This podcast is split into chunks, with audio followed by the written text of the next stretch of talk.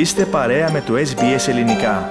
Βρείτε περισσότερες ενδιαφέρουσες ιστορίες στο sbs.com.au/Greek.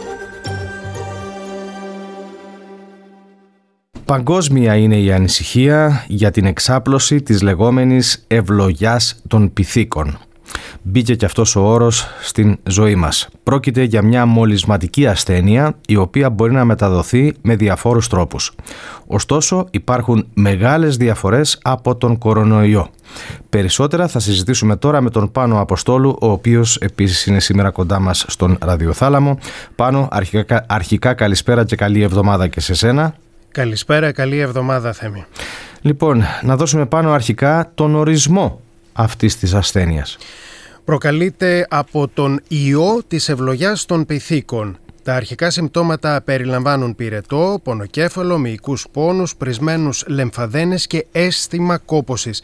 Ακολουθεί χαρακτηριστικό εξάνθημα που σχηματίζει φουσκάλες και κρούστες. Ο χρόνος από την έκθεση μέχρι την έναρξη των συμπτωμάτων είναι περίπου 10 ημέρες και η διάρκεια των συμπτωμάτων είναι συνήθως 2 έως 4 εβδομάδες.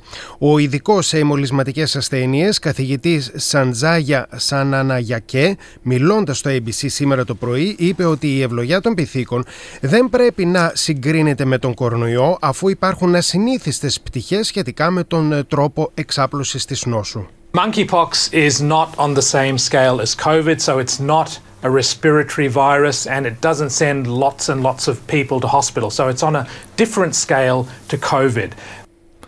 Πάνω, γνωρίζουμε πώς μπορεί να μεταδοθεί αυτή η ασθένεια και αν υπάρχει εμβόλιο.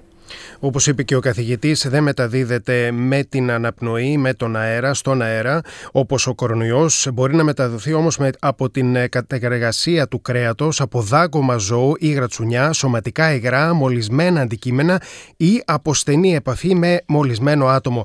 Έξαρση της νόσου που σημειώθηκε στις Ηνωμένες Πολιτείες το 2003 εντοπίστηκε ότι προήλθε από κατάστημα κατοικίδιων ζώων όπου πολλούνταν τροκτικά που εισάγονταν από την Γκάνα της Αφρικής. Τα πρώτα κρούσματα που αναφέρθηκαν ότι οφείλονται σε πιθανή μετάδοση στην κοινότητα με σεξουαλική επαφή εκτός Αφρικής εμφανίστηκαν στο Ηνωμένο Βασίλειο πρόσφατα. Το Ευρωπαϊκό Κέντρο Πρόληψης και Ελέγχου Νοσημάτων, απαντώντας σε ερωτήσεις χθες, ανακοίνωσε, σύμφωνα με τους Financial Times, ότι θα προχωρήσει στην σύσταση σε μία αναφορά για την αξιολόγηση του κινδύνου για την νόσο που αναμένεται να δημοσιευτεί σήμερα Δευτέρα. Η Ενωσία κατά της ευλογιάς έχει αποδειχθεί ότι προσφέρει κάποια διασταυρούμενη προστασία έναντι της ευλογιάς των πυθίκων.